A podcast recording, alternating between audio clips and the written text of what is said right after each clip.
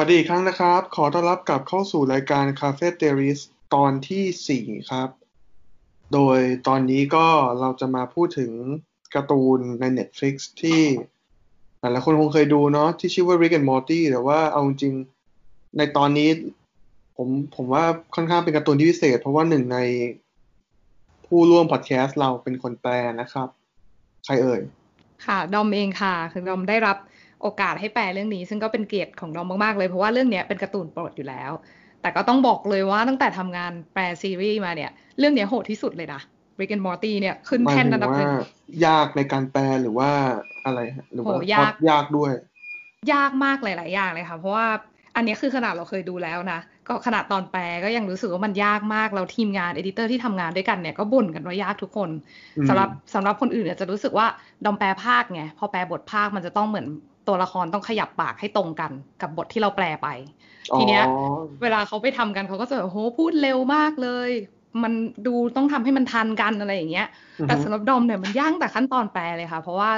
โหอย่างที่เรารู้กันว่าเรื่องเนี้ยพล็อตเรื่องมันก็ล้ำมากอยู่แล้ว ตัวเนื้อหาก็ล้ำแล้วมันยังมีเรื่อง character ของตัวละครนะคะอย่างตัวริกอย่างเงี้ยเขาก็จะเป็นคนที่ฉลาดแต่ว่ามีความแบบชอบเสียดสีอย่างเงี้ยเวลาแปลภาษาไทยเราเก็บแค่ความหมายไม่ได้ เราต้องเก็บเนื้อหาตรงนี้ให้ครบด้วยเอออารมณ์ตรงเนี้ย ให้ครบด้วยอะค่ะ ก็เป็นเรื่องหนึ่งที่ท้าทายมากเลยค่ะ แต่ก็สนุกขอถามอย่างหนึ่งได้ไหมคะค่ะ แล้วมุกเนี่ย มันแปลยากไหมอะแปลยากค่ะ เพราะมันจะมีมุกที่เหมือนมันต้องใช้ความรู้ทางวัฒนธรรมแบบ ถ้าอย่างเป็นคนไทยเนี่ย อาจจะไม่รู้หลาย ๆ อย่าง เวลาดอมแปลดอมก็จะพยายามเพิ่มแบบ สมมติถ้ามันเป็นชื่อของใครสักคนดอมก็อาจจะเพิ่มยศให้เขาหน่อยอะสมมติเป็นชื่อของอะไรบางอย่างก็จะเพิ่มเข้าไปหน่อยว่าแบบ อันนี้กำลังพูดถึงอะไรอยู่แบบหนังเรื่องนี้นะ อะไรอย่างเงี้ย คือไม่ได้ใส่แค่ชื่อเข้าไปโดดอืมๆ ก็ต้องพยายามให้แบบเข้าใจค่ะสนุแล้วเคยมีะมุกที่มันมุกที่มันค่อนข้างเป็น เป็นเอกลักษณ์ในในในในอเมริกาหรืออะไรหรือเปล่าอะไรมันมันมันมีเหมือนเป็นอุปสรรคในการแปลมุกแบบอย่างที่ต้าเคยถามนะครับอะบางบางมุกมันอาจจะไม่ได้เข้าคนคนไทยอาจจะไม่รู้หรือเปล่า มันจะมีบางมุกไหมอะไรเคยมีมากไหมประสบการณ์แบบเนี้ยโอ้ยมีเยอะค่ะ อย่างที่บอกมันต้องใช้เหมือน background knowledge หรือว่ามันต้องมีความรู้มาก่อนพอสมควร แต่ว่าเราก็ยังต้องคงมุกเดิมไว้อะค่ะ อย่างที่ดอมบอกแบบว่า ก็ถ้าเป็นชื่อคนหรืออะไรที่รู้จักกันเฉพาะในอเมริกาอย่างเงี้ยดอมก็จะใส่ไปว่าคนนี้เขาเป็นใคร เช่นแบบเป็นผู้พิพากษาชื่อนี้นะอะไรแบบเนี้ย แต่ว่าก็แต่ว่าก็แล้วเราไม่เปลี่ยนให้มันคือไม่เปลี่ยนค่ะเพแล้วไม่ราะว่าไม่เปลี่ยนเหรอโอเคเพราะว่าเขาทำมาฉลาดมากแล้ว มันมีประเด็นทางสังคมอยู่ในมุกเหล่านั้นทั้งหมด แล้วก็ถ้าเกิดใครสนใจไปเพิ่มไปหาเพิ่มเติมได้อย่างนี้เอาโอค่ะเคครับ โอเคครับ ก็เป็นมุมมองที่น่าสนใจจากคุณดอมนะฮะ ก็เดี๋ยวผมอธิบาย ในเรื่องนี้กับมอร์ตี้คร่าวๆก่อนแล้วกัน ก็เป็นคู่หูตาหลาน ที่คุณตาเนี่ยเป็นนักวิทยาศาสตร์ที่ค่อนข้างฉลาดที่สุดจักรวาล แล้วก็พาทั้งคู่ไปประจนภัยกันทะลุข้ามมิติอะไรอย่างเงี้ยฮะ ทีนี้มันก็เป็นการ์ตูนไซไฟที่เรียกได้ว่าดังมากๆนะช่วงนี้ ซึ่งเดี๋ยวก่อนที่เราจะมาถามกันเกี่ยวกับประสบการณ์หรือว่าความรู้สึกเนี่ยผมอาจจะ อธิบายนิดนึงว่าไซไฟจริงๆเนี่ยมันไม่ได้แปลแค่ว่านิยายที่เกี่ยวกับวิทยาศาสตร์ เรื่องราวที่เกี่ยวกับวิทยาศาสตร์ด้วยซ้ำนะ จริงๆแล้วตั้งแต่ไหนแต่ไรเนี่ยไซไฟมันมักจะเป็นเรื่องราวที่พาเราไปดูโลก ที่ take ไอเดียไอเดียไอเดียใดไอเดียหนึ่งเนี่ยไปสุดขั้วอย่างเช่นว่า Jurassic Park เนี้ยฮะเขาก็มาดูกันว่าเออถ้ามนุษย์สามารถสร้างไดโนเสาร์ได้เนี่ย มันจะเป็นยังไง แล้วมันจะมี ผลกระทบอะไรไหมจากการที่มนุษย์เล่นบทพระเจ้าอะไรอย่างเงี้ยส่วนใหญ่แล้วไซไฟก็จะในเรื่องมันคือ มันจะตั้งคำถามว่า แล้วอะไรคือผลกระทบของของความก้าวหน้าทางวิทยาศาสตร์ของมนุษย์ โดยที่บางทีอาจอาจจะไม่รู้ว่าแล้วอะไรคือจรรยาบรรณหรืออะไรคือสิ่งที่ควรทำและไม่ควรทำอะไรอย่างเงี้ยครับ ทีนี้ก็กลับมาที่ริกกับมอร์ตี้เนี่ย ผมอยากจะลองถามว่า แต่ละคนมี ความประทับใจหรือประสบการณ์ส่วนตัวอะไรที่ได้หลังจากการดูซีซีรีส์นี้มาทั้งหมดสี่ซีซั่นแล้วเนี่ย ค่ะสำหรับดอมนะคะ จริง ๆ ความประทับใจของดอมที่มีกับเรื่องเนี้ย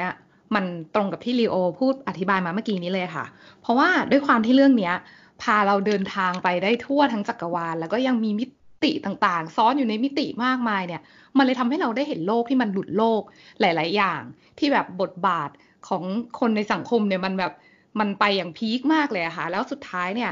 สิ่งที่เราได้จากการดูโลกที่มันหลุดโลกที่มันสุดขั้วแบบเนี้ย คือเราได้แง่มุมบางอย่างที่มันสะท้อนโลกแห่งความเป็นจริง ที่มันสะท้อนสังคมมนุษย์ในโลกของความเป็นจริงค่ะ ซึ่งเรื่องนี้เขาก็ทำได้อย่างฉลาดมากเลยดอมก็เลยชอบประทับใจเรื่องนี้ค่ะ ก็เลยขึ้นแท่นเป็นเรื่องโปรดของดอมได้อย่างง่ายดายเลยค่ะ อืมก็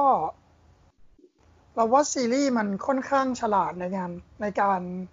เล่นเล่นกับบทบาทตัวละครหลาย ๆ ตัวนะ แล้วก็แต่ละตัวก็จะอ่ามีจุดยืนมีแนวคิดมีอะไรที่ต่างกันไปอืมก็เลยชอบมากเลยในในซีรีส์เรื่องนี้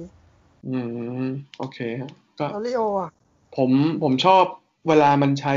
reference จากหนังต่างๆ ที่เป็นหนังคลาสสิกอะแล้วมันเอามาเหมือนกับว่าดัดแปลงแล้วล้อเลียนอะไรอย่างเงี้ย เพราะว่าผมเป็นคนชอบดูชอบดูหนังเยอะไง เวลาดูว่าอ๋อไอ้นี่มันมาจากเรื่องนี้นี่นาอะไรอย่างเงี้ย ใช่บางทีเขาใช้ชื่อตอนมาหลอกเราด้วยนะเออเอามาแปลงจากหนังคลาสสิกแล้วเหมือนกับว่ารไปดูแล้ไม่เกี่ยวอะไรนี่หว่า เราเหมือนกับว่ามันบางทีมันเอามา มันมันเอามาดัดแปลงเนี่ยแล้วมันเหมือนกับว่ามันล้อกลับด้วยนะว่าเฮ้ยจริง ๆ แล้วไอเดียไอเดียของมันของหนังเรื่องนั้นแอบไม่ make sense อะไรอย่างเงี้ย ถ้าลองคิดไปคิดมาใช่ไหมใช่อืมใช่แล้วแล้วทีนี้เดี๋ยวงั้นเดี๋ยวผมจะเริ่มต้นเลยว่า แล้วคุณคิดว่าคุณชอบตอนไหนที่สุดใน ซีรีส์ Rick and Morty นี่เดี๋ยวเริ่มจากดอมเลย ค่ะก็อย่างที่เมื่อกี้ที่ดอมพูดไปค่ะว่าซีรีส์เรื่องนี้เอ่อได้เล่นเอาไอเดียสุดขั้วมาเล่นเพื่อสะท้อนแง่มุมในสังคม แล้วดอมรู้สึกว่ามีตอนหนึ่งที่มันทำอย่างเงี้ยชัดเจนมากก็เลยอยากจะยกตัวอย่างให้ทุกคนได้ฟังค่ะเอ่อเป็นตอนเป็นตอนที่อยู่ในซีซั่นแรกเลย ชื่อตอนว่ากระสอบกระสอบนะคะ ในตอนเนี้ยริกเขาพาเราเดินทางไปดาวดวงหนึ่งที่ปกครองโดยผู้หญิงค่ะมีผู้หญิงเป็นใหญ่ ภาพที่เราเห็นเนี่ยคือผู้หญิงกับผู้ชายถูกแบ่งแยกกันชัดเจนเลยค่ะ ผู้หญิงบนดาวเนี้ยเขาก็จะอยู่กันในเขตเมืองที่มันเป็นเขตอารยะ ส่วนผู้ชายเนี่ยจะถูกขับออกไปตั้งแต่เกิดเลยนะคะ ให้ไปอยู่ในที่รกร้างกันดานอยู่กันรวมตัวกันอยู่ข้างนอกอะค่ะอืมทีนี้อ่าเดี๋ยวถ้าถ้าเราฟังเนี่ยเราก็จะได้เห็นว่าเขาอะเอาภาพเหมารวมทางเพศหรือว่า gender stereotype มาเล่นค่ะ ก็คือว่าผู้ชายในดาวเนี้ยก็จะมีความชอบความรุนแรงเอ่อตัวใหญ่แข็งแรงเอ่อ ชอบความรุนแรง แล้วก็ที่สำคัญเนี่ยมีแรงขับเคลื่อนทางเพศสูงมาก คือว่าถ้าเห็นผู้หญิงเนี่ยจะต้องเป็นต้องพุ่งเข้าใส่เลย ไม่สามารถต้านทานอารมณ์ตัวเองคือแบบว่าได้เลยเป็นคือโลกของผู้ชายในดาวนี้คือมีแต่ฮอร์โมนเทสโทสเตอโรนถูกไหมค่ะ ซึ่งมันก็มีการเอามาล้อเอามาล้อนิดนึงก็คือว่าเขาก็บอกเลยว่า ถ้าผู้หญิงอยู่ใกล้กับซอปซอเพศชายเนี่ย ต้องปกปิดร่างกายตั้งแต่หัวจดเท้าเลย ซึ่งมันก็เป็นเหมือนวิธีปฏิบัติที่เราเห็นกันในโลกจริง ในสังคมที่เขายึดหลักชายเป็นใหญ่อะก็เผื่อว่าเหมือนว่าตัวซีรีส์เอาตรงนี้มาล้อค่ะ แล้วที่น่าสนใจยิ่งไปกว่านั้นก็คือว่าผู้ชายในดาวเนี้ยด้วยด้วยลักษณะนิสัยพฤติกรรมแบบเนี้ยหน้าที่ของผู้ชายมีอยู่อย่างเดียวเลยก็คือ ผสมพันธุ์กับเหมือนเป็นหุ่นยนต์ หุ่นยนต์ผู้หญิง เพื่อที่จะผลิตประชากร คือโอเค คุณชอบข่มขืน คุณมีแรงขับเคลื่อนทางเพศสูงนักใช่ไหมงั้นคุณก็เอาหุ่นยนต์ผู้หญิงหุ่นเองเล็กไปมีหน้าที่ข่มขืนอย่างเดียว มีหน้าที่ข่มขืนเพื่อผลิตลูกให้ผู้หญิง ผู้หญิงเขาก็ปกครองกันอย่างมีอารยะอ๋อคือหมายถึงว่าแต่ทีนี้ค่ะผู้หญิงสร้างเหมือนเป็นเซ็กซ์โรบอทถูกไหมมาให้ค่ะมาให้พวกเผ่าพันธุ์ผู้ชายเพื่อต้องการแค่อืมเพื่อต้องการแค่อสุจิถูกไหมล่ะนั่นนั่นคือฟังฟังก์ชันเพื่อเพื่อเพื่อนำไปสู่การสร้างประชากรในในในสังคมที่ที่ที่ที่ผู้หญิงครองอยู่ ค่ะโอ้วันนี้ฟังคือคือฟังแล้วดูแบบว่าเป็นอะไรที่อืมแอนตี้ว่าทำชายเป็นใหญ่มากฮะใช่ ฟังดูเหมือนจะ ฟังดูเหมือนว่าเรื่องเนี้ย จะมาเสียดสีหรือว่าจะมาแซะชายเป็นใหญ่อย่างเดียวนะอืมแต่จริงๆอะมันไม่ใช่ ฉลาดกว่านั้นมากเลยค่ะ ที่ทำที่ทำให้ที่ทำให้เราชอบเรื่องนี้กันเนี่ย คิดว่ามันคงถูกใจใครหลาย ๆ คนที่เขาไม่ได้แค่จะมาเสียดสีแนวคิดใดแนวคิดหนึ่งแต่ว่าเขาหยิบทุกทุกอย่างที่ล้อได้เนี่ย ทุกอย่างที่มันมีจุดบกพร่องเนี่ย มาฉายให้เราดูหมดเลยอะอย่างเช่นเรื่องเนี้ย ในตอนนี้นะคะ นอกจากว่าเขาจะล้อวัฒนธรรมชายเป็นใหญ่แล้วเนี่ยเขา เขาก็ยังล้อวัฒนธรรมหญิงเป็นใหญ่แนวคิดที่จะมองว่าผู้หญิงเป็นใหญ่เหมือนกัน อะแล้วก็จะเห็นว่าผู้หญิงในสังคมเรื่องเนี้ยค่ะ ดูเหมือนเป็นมีความละเอียดอ่อน มีความอ่อนโยน ให้ความสำคัญกับความรู้สึกคำทักทายกันกันที่แทนคำว่าสวัสดีเลยนะคะ มันก็จะเป็นอย่างเช่นว่า เออ ฉันพร้อมรับฟังเธอเสมอนะ อะไรอย่างเงี้ย อะฟังดูเหมือนเป็นสังคมสงบสุขนะคะ ซึ่งมันก็ไปตรงกับที่เราอาจจะเคยได้ยินว่า เออ โลกใบเนี้ย ถ้าผู้หญิงปกครองอะ ป่านนี้สงบไปแล้ว ไม่มีสไม่งมีคสงรามคหรราอกมเออ แต่ว่าในการ์ตูนเรื่องเนี้ย แน่นอนว่าเขาก็ไม่ปล่อยผ่านใช่เขาต้องหยิบมาล้อเหมือนกันค่ะ ก็คือว่าผู้หญิงในสังคมผู้หญิงเนี่ย นอกจากจะมีการกีดกันผู้ชายออกไปแล้วเนี่ยเขาก็ยังมีการกีดการกดทับกันเองเหมือนกันให้เราเห็น เราจะเห็นว่ามีกระบวนการยุติธรรมที่ตัดสินว่าใครที่ไม่เข้าพวกคุณจะถือว่าเป็นคนผิด เช่นแค่คุณหน้าม้าไม่สวยเนี่ย คุณก็จะโดนแบนผมม้าไม่ถึงผมม้าค่ะ คุณก็จะโดนคนอื่นแบจะนไม่คุยจะไม่คุยกับคุด้วณย ศาลเขาจะตัดสินเลยว่าคุณผิดเอออเราก็จะเห็นเราก็จะเห็นเนี่ยว่าสุดท้ายแล้ว ถ้าเกิดเหมือนอำนาจมันไปผูกอยู่กับเพศใดเพศหนึ่ง หรือคนกลุ่มใดกลุ่มหนึ่ง สุดท้ายแล้วมันก็จะต้องมีคนที่ถูกกดทับ มีคนที่ถูกกดขี่หรือกีดกันอยู่ในในรูปแบบใดรูปแบบหนึ่งอยู่ดีอะค่ะ คิดว่าหนังเรื่องเนี้ยเออซีรีส์เรื่องเนี้ยเล่นพอยนี้ได้อย่างชาญฉลาดค่ะ โอเคครับ ก็เออพูดแล้วก็เห็นภาพเลยเนาะค่ะอืมเนี่ยผเรามชก็อบเลเหมืยอนกันตอนเนี้ย ค่ะคิดก็เลยเลือกตอนนี้แหละมาเล่าอืมมาเล่าเรื่องความการสะท้อนแง่มุมในสังคมให้ทุกคนได้ฟัง เพราะว่าอย่างที่บอกว่าถ้าเราถ้าเราเคยได้ยินที่เราเห็นกันบ่อยๆเนี่ยเขาอาจจะล้อกับแนวคิดชายเป็นใหญ่อย่างเดียว แต่ว่าเรื่องเนี้ยก็จะไม่พลาดที่จะล้อทั้งชายเป็นใหญ่หญิงเป็นใหญ่ค่ะคิดว่าเกี่ยวไหมที่ว่าคนคนครีเอเตอร์เป็นเป็นผู้ชายทั้งคู่อะคิดว่าดอมคิดว่าต่อต่อให้เป็นผู้ต่อให้เขาจะเป็นผู้หญิงหรือผู้ชายอะแต่เขาสร้างงานที่ฉลาดมาได้ขนาดเนี้ย เขาก็ไม่พลาดที่เขาจะเหมือนแบบหาทุกจุดบกพร่องคือหมายทุถึกงแนวคิดมาทำให้เรา ผมไม่ดูค่อยเห็นรายผมไม่ค่อยเห็นโชว์ไหนที่มันค่อนข้างจะ address อะไรแบบนี้ในในเชิงการ mock ทั้งสองฝ่ายอะค่ะผมก็เลยสงสัยว่ามันมันมันเกี่ยวหรือเปล่าที่จัสตินรอยแลนด์กับแดนฮาร์มอนนี่เขาเหมือนเขาเขาใส่ความเป็นเขาใส่มุมมองของความที่เขาเป็นผู้ชายแล้ว observe จาก situation ทั้งหมดเป็น humor ของเขาอะไรแบบนี้ไหมไม่รู้อันนี้ผมคิดเองหรือเปล่าค่ะ คือถ้าเป็นสมมติถ้าดอมจะทำหนังเองอะนะ แล้วดอมจะเล่นแค่แบบแนวคิดชายเป็นใหญ่ดอมก็รู้สึกคงรู้สึกว่ามันเหมือนตื้นไปหน่อยอะเออเป็นดอมอืมดอมก็คงอยากทำให้มันได้มาตรฐานระดับเนี้ยค่ะอืมเก็บทุกเม็ด ก็คือรอทุกอย่างใช่ค่ะ ที่มันเป็นไปได้ เพราะว่าก็ตามคอนเซปต์ของไซไฟไงทำให้มันสุดโต่งเพื่อทำให้เราเห็นจุดบกพร่อง หรือว่าปัญหาที่มันอาจเกิดขึ้นในสังคมมนุษย์แต่ว่าเนี้ยแหละอืมมันเป็นจุดเด่นของเรื่อง Rick and Morty เลยค่ะ ครับ โอเคอืมพูดถึงผมชอบเรื่อง อะว่าไงนะผมชอบรายละเอียดในตอนนี้มากเลยนะ ค่ะ ตอนที่เห็อนไหมยู่คะในศาลเนี่ย เห็นไหมว่าเขาเขียนว่าอะไรอะ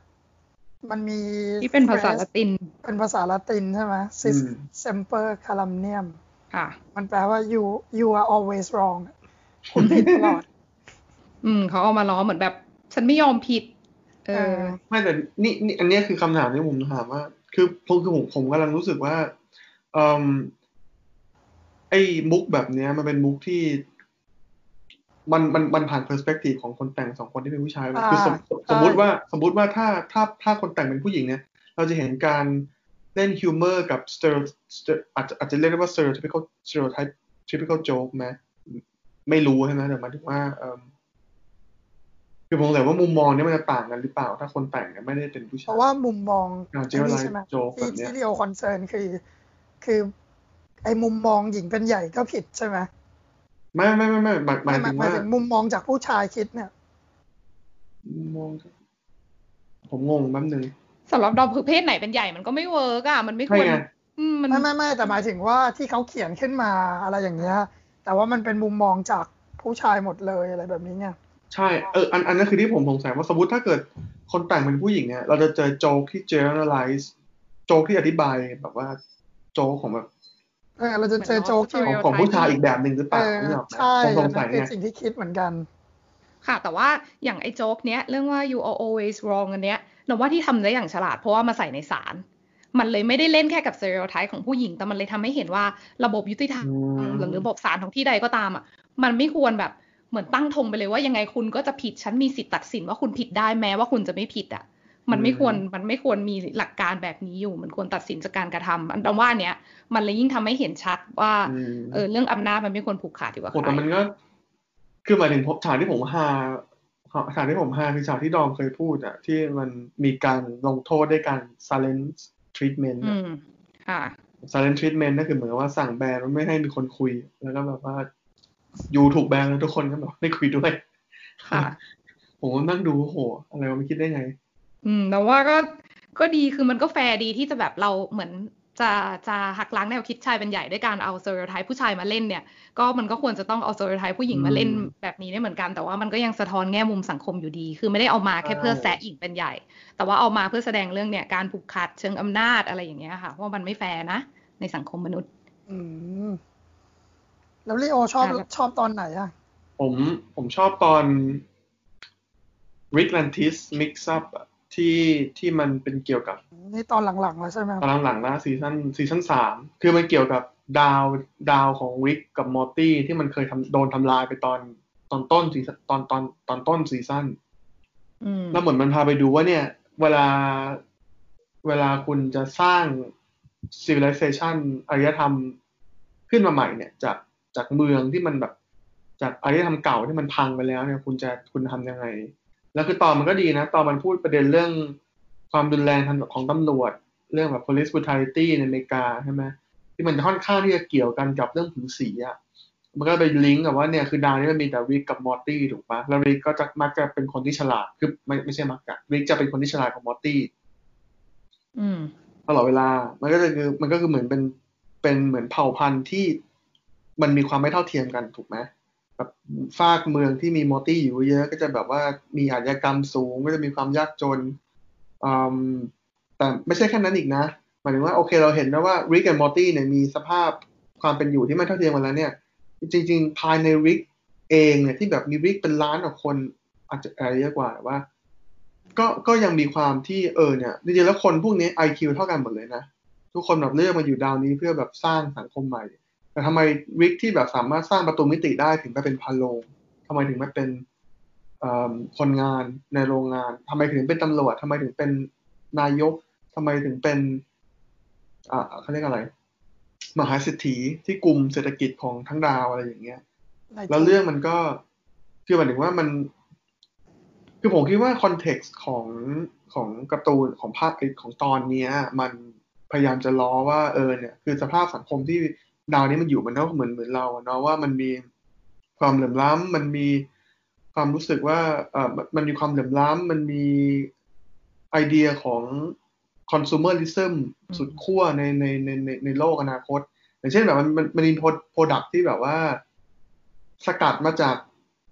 เหมือนน้ำตาหรือความทรงจำของผมชอบอัรินกนั้นมากอันนี้โหตดอนที่มาแบกบเล่นกับ เอ่อเล่นอะไรเนี่ย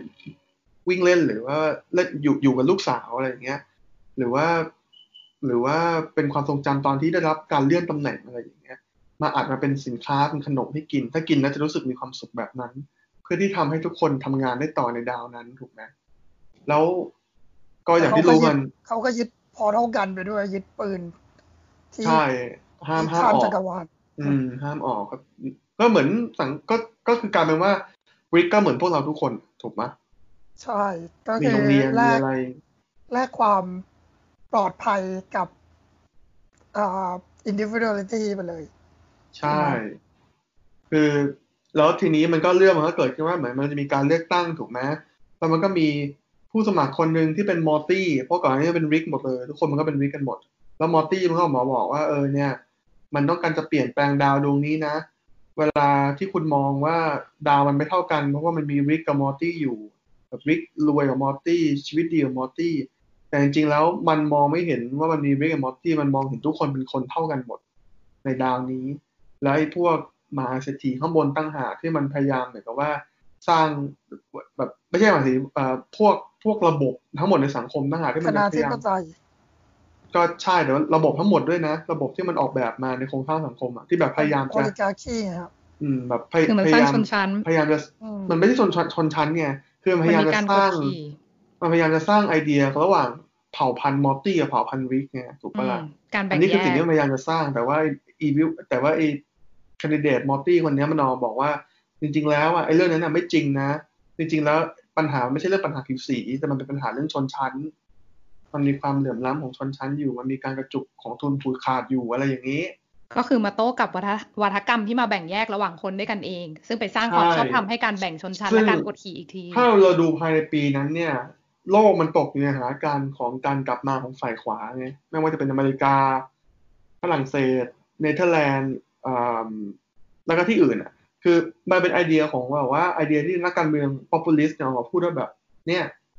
มันมีพวกเราแล้วพวกเราเคยมีชีวิตดี แล้วพวกเราชีวิตลำบากเพราะพวกเขาอืม เรื่องของมันมีความเป็นแบบว่า us and them แต่ว่าการ์ตูนเรื่องนี้มันมันมันมันใช้สปีชอีกแบบหนึ่งมันเอามันมันเป็นสปีชแบบสปีชแบบเอาใจฝ่ายซ้ายอะแบบโลกที่จริงๆแล้วทุกคนเป็นคนเท่ากันหมด ทั้งหมดนี่เป็นมายาคติที่ถูกสร้างขึ้นมา เพื่อที่มองไม่เห็นศัตรูที่แท้จริงอะไรอย่างนี้สุดท้ายตอนจบมันคืออะไร ตอนจบมันคือว่า พอไอ้มอร์ตี้คนนี้มันได้รับเลือกแล้วเนี่ย มันกลับกลายเป็นเหมือนทรราชอะ ไม่ไม่รู้เป็นทรราชแต่หมายถึงว่าเอาเอาเป็นว่ามันมีอำนาจ มันมีอำนาจในการสั่งฆ่า ใครก็ได้ ในจักรวาลในในคือใครในขัดดาวก็ดวงนั้นใครขัดก็สั่งฆ่าทิ้งเลยประหารมันก็เลยจบจบด้วยโทนเหมือนกับว่าเอ้ยจริงๆแล้วไอ้ไอ้ที่คุณรู้สึกว่ามันเป็นตัวแทนของอีกฝ่ายหนึ่งในอุดมคติขึ้นมา จริงๆแล้วมันอาจจะเป็นคนที่เป็นแอสโ e หรือว่าเป็นทรราชก็ได้นี่หรอกไหมผมรู้สึกว่าอ๋อมันพยายามจะบอกแค่ว่าไม่ว่าคุณจะเป็นไอเดียไหนขึ้นมาเนี่ย แต่ถ้าคุณโฟกัสการโฟกัสในอำนาจนิยมแบบตัวบุคคลแบบใครคนใดคนหนึ่งสามารถมีอำนาจได้ขนาดนั้น สุดท้ายแล้วคุณก็จะไม่มีสังคมที่ดีขึ้นอยู่ดีถูกปะใช่เลยค่ะแต่ว่าเนี้ยเป็นหัวใจของตอนนี้เลยคืออย่างที่จริง ๆ จะมีความคล้ายตอนกระซอประซอเมื่อกี้เนาะคือเขาก็เหมือนล้อทั้งคือเขาหยิบทุกอย่างที่เป็นไปได้เนี่ยมาล้อทั้งหมด อย่างถ้าเราเห็นเนี่ยอาจจะมีการล้อฝ่ายขวากันอยู่แล้วเป็นปกติแต่อันเนี้ยที่หยิบฝ่ายซ้ายมาเล่นให้ดูเนี่ย มันทำให้เห็นเลยว่า ต่อให้ อ่ออุดมการณ์นั้น หรือว่าคอนเซปต์ในการปกครองรัฐเนี่ยมันจะฟังดู มันจะฟังดูเป็นอุดมคติแค่ไหน มันจะฟังดูส่งเสริมความเท่าเทียมความเสมอภาคมันแต่ว่าถ้าเกิดตราบใดก็ตามที่มันยึดโยงอยู่กับคนคนใดคนหนึ่ง หรือตราบใดก็ตามที่ในระบบนั้นเนี่ยมันมีคนที่มีอำนาจสั่งการถึงขนาดฆ่าใครได้แบบเผด็จการอย่างที่คุณลีโอพูดเมื่อกี้สุดท้ายระบบนั้นมันก็ไม่สามารถที่จะ work ไปได้ เพราะว่ายังไงมันก็จะต้องมีคนที่ถูกกดขี่ถูกกดทับอยู่ดีอะค่ะอืมคิดว่าอันเนี้ยเป็นหัวใจของตอนนี้เลย ผมว่ามันเป็น อืม มันเป็นตอนที่ intense มากๆเลยนะ มันดูเครียดมากเพราะว่ามันมีแปดแปดเรื่องแปดเรื่องอยู่ในตอนเดียวภายในมีที่พล็ตเรื่องเยอะตอนเรื่องยี่ย่สิอยบสองนาทีอืมอ่ามีเรื่องย่อยๆ มีพล็อตย่อยๆ อยู่เยอะมากตอนนี้ แล้วทำได้ฉลาดมากใช่แล้วอย่างที่ตาตาใช่บอกว่าแค่ยี่สิบสองนาทีเอง แล้วหมายถึงมันไปเล่นกับอ่าเหมือนเป็นปรัชญาเลยเนาะ แบบว่าไอเดียของการที่ว่า คือมนุษย์ทุกคนเท่ากันอะไรอย่างเงี้ยแล้วคืออืมแล้วแล้วแล้วอย่างนั้นเราจะบังคับให้คนทำงานที่มันไม่ มันไม่อยากมีคนทำได้ยังไง เราจะไปบังคับให้คนที่มันฉลาดมากๆ ไปเป็นพันโลงได้ยังไงอะเราจะไปทำให้เขามีความสุขได้ยังไงในการทำแบบนั้น อะไรแบบเนี้ย คุณลองคิดดูสิว่าถ้าคุณออกแบบเมืองสักเมืองหนึ่งขึ้นมาอะไรเงี้ย ที่คุณมี ทรัพยากรเต็มที่คุณสามารถสร้างอะไรก็ได้อะไรอย่างนี้นะ คุณจะทำยังไงอะอืมหรือว่าเราจะปล่อยเซอร์แบบนี้เลยว่า free market ไปเลยแบบนี้เลยเหรอ ตลาดเสรีเลย ทุกคนใครมือยาวสาวได้สาวสาวเอาอะไรอย่างนั้นเลยใช่ไหมมันก็ได้แต่หคิมาดยถึงนะว่าอืมคือคือหมายถึงว่าริกที่เป็นพาโลงเองจริงๆก็สามารถประดิษฐ์ปืนทะลุมิติได้ถูกไหม แต่หมายความว่าถ้าคุณโอ้อยากแลกกับความเขาไม่ความปลอดภัยของคุณเขาไม่มีอยู่ในไอ้สันี่งหรือคมเปล่านี้ไงอ่าดอมก็พูดถูกแต่เพราะว่าว่าเขาไม่ดาวมีอุปกรณ์ในการทำด้วยหรือเปล่าอะใช่แต่หมายถึงว่า โดยสมมุติถ้าเราบอกว่าริกคือคือคือจริงคือจริงในโลกมันมันก็ไม่ใช่ว่าริกทุกคนมันเท่ากันใช่ไหมมันก็มีริกเออด้วยถูกปะผมว่าแล้วสงสัยอยู่คือคือหมายถึงว่าริกที่ไปเป็นพันโลงที่อะไรอย่างเงี้ยคือจริงๆแล้วเขาสามารถ แสดงว่าเขาฉลาดไม่พอในการประดิษฐ์ปืนได้ เองถ้าไม่โดนยึดไม่แต่จริงว่านะฮะแต่ว่ามันเป็นเรื่องความปลอดภัยที่ต้าพูดก่อนหน้านี้อะค่ะ เรื่องว่าเหมือนเราต้องแลกความปลอดภัยเออเราต้องแลกเหมือนสิทธิหรือแลกอิสรภาพบางอย่างของเราในฐานะปัจเจกบุคคลน่ะกับความอ๋อปลอดภัยการคุ้มครองจากรัฐ เพราะอันเนี้ยซีทาเดลซีทาเดลเนี่ยดอมแปลเป็นไทยไปว่าเหมือนปราการแห่งริก มันเป็นเหมือนที่ที่ริกมาอยู่รวมกันเพื่อความปลอดภัยอืมเนาะอาการแห่งประมาณว่าอะถ้าคุณไม่พอ ถ้าคุณไม่พอใจที่จะอยู่ในระบบไม่อยากเป็นฟันเฟืองหนึ่งเนี่ย แล้วคุณหนีออกไปจากตรงเนี้ย คุณก็ไม่ได้รับการคุ้มครองจากรัฐอย่างพวกเราอหย่างรือคุณไปทำที่อยู่การก่อการร้ายในกาแล็กติกอืมเอ็มพายก็แล้วโดนเขาล่าคือคุณมาอยู่ที่นี่ได้ถูกไหมค่ะ ก็คือเหมือนได้รับการคุ้มครองในฐานะอืมพลเมืองประการแห่งฤทแต่ธิ์ตรคุณงต้องเซิร์ฟเพอร์เพสของเซิร์ฟจุดประคุณต้องรับใช้จุดประสงค์ของรัฐในการที่ต้องการให้คุณไปเป็นแรงงานบ้างอะไรอย่างเงี้ยถูกไหมบางเคส แล้วอย่างเมื่อกี้ที่เมื่อกี้ที่ต้าพูดว่าใครมือยาวสาวได้สาวเอาอะมันเป็นมันเป็นรูปแบบของสังคมที่เราพูดถึงอยู่เลยนะคะสังคมประการแห่งฤทธิ์เนี่ยเพราะว่าสำหรับดอมแล้วเนี่ยธรรมชาติของมนุษย์อะถ้ามันไม่มีระบบที่วางมาเพื่อความชอบธรรมหรืออะไรก็ตามอะนะสุดท้ายแล้วอะมันก็จะต้องมีใครสักคนที่อยากจะกอบโกยทรัพยากรให้มากที่สุด แล้วใครที่เนี่ยมันก็จะกลายเป็นใครมือยาวคนสาวที่ได้มาสาวก่อนเอาก็ได้เปรียบใช่และถ้าคุณไม่ทำเนี่ย คนอื่นเขาก็จะมา แย่งคุณนะ คุณก็จะถูกกดทับไปอยู่ข้างล่างเลยนะ ดังนั้นเนี่ยมันเลยเป็นเหตุผลว่าทำไมเราถึงต้องมีระบบรัฐที่สร้างความชอบธรรมเอ่อที่ที่ที่ให้ที่เหมือนแบบวางระบบไว้ เพื่อส่งเสริมการแบ่งสรรทรัพยากรอย่างเป็นธรรมระหว่างคนในรัฐอะคะไม่งั้นมันก็จะมีคนที่กอบโกยได้มากสุดไปเรื่อยๆ แล้วคนที่อยู่ข้างล่างเนี่ยก็จะไม่มีอะไรมาสู้เขาเลยเพราะต้นทุนในชีวิตคุณมันต่ำตั้งแต่แรก เหมือนเรื่องตลาดเสรีอะไรอย่างเงี้ยค่ะ ถ้าเกิดเราปล่อยให้กลุ่มทุนใหญ่ โตได้เรื่อยๆเนี่ยสุดท้ายยังคนตัวเล็กๆข้างล่างจะไปสู้ได้ยังไง สุดท้ายแล้วกลุ่มทุนใหญ่ไงก็ต้องดอมิเนตตลาดได้อยู่แล้วอืมก็โอเคฮะเอ่อแล้วต้ามีตอนหรือว่าความประทับใจจากโชว์นี้ตอนไหนบ้างโหเยอะอะแต่คือมันมีธีมอยู่ที่ชอบเหมือนกันอย่างชอบตอนมีซีกับ destroy ชอบ brick potion number nine อืมชอบ microverse battery อย่างเงี้ย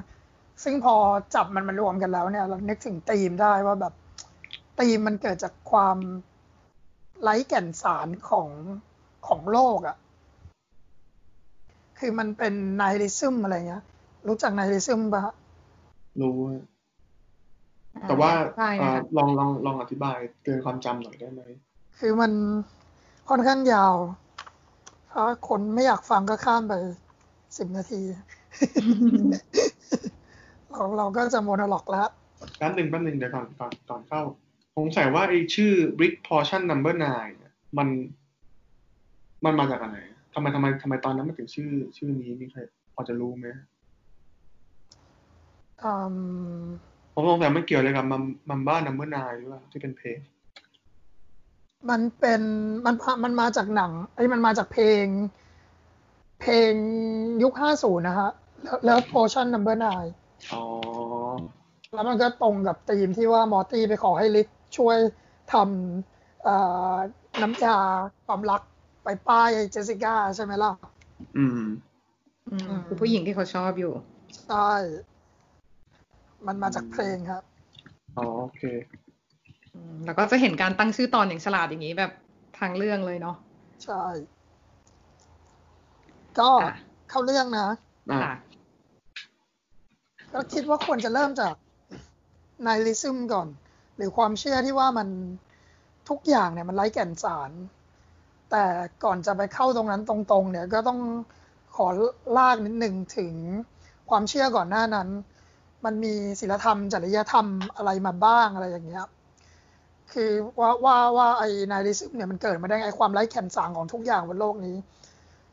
คือก่อนหน้านี้มันก็เขาอ่านีตเช่ เฟรดริกนีตเช่ผู้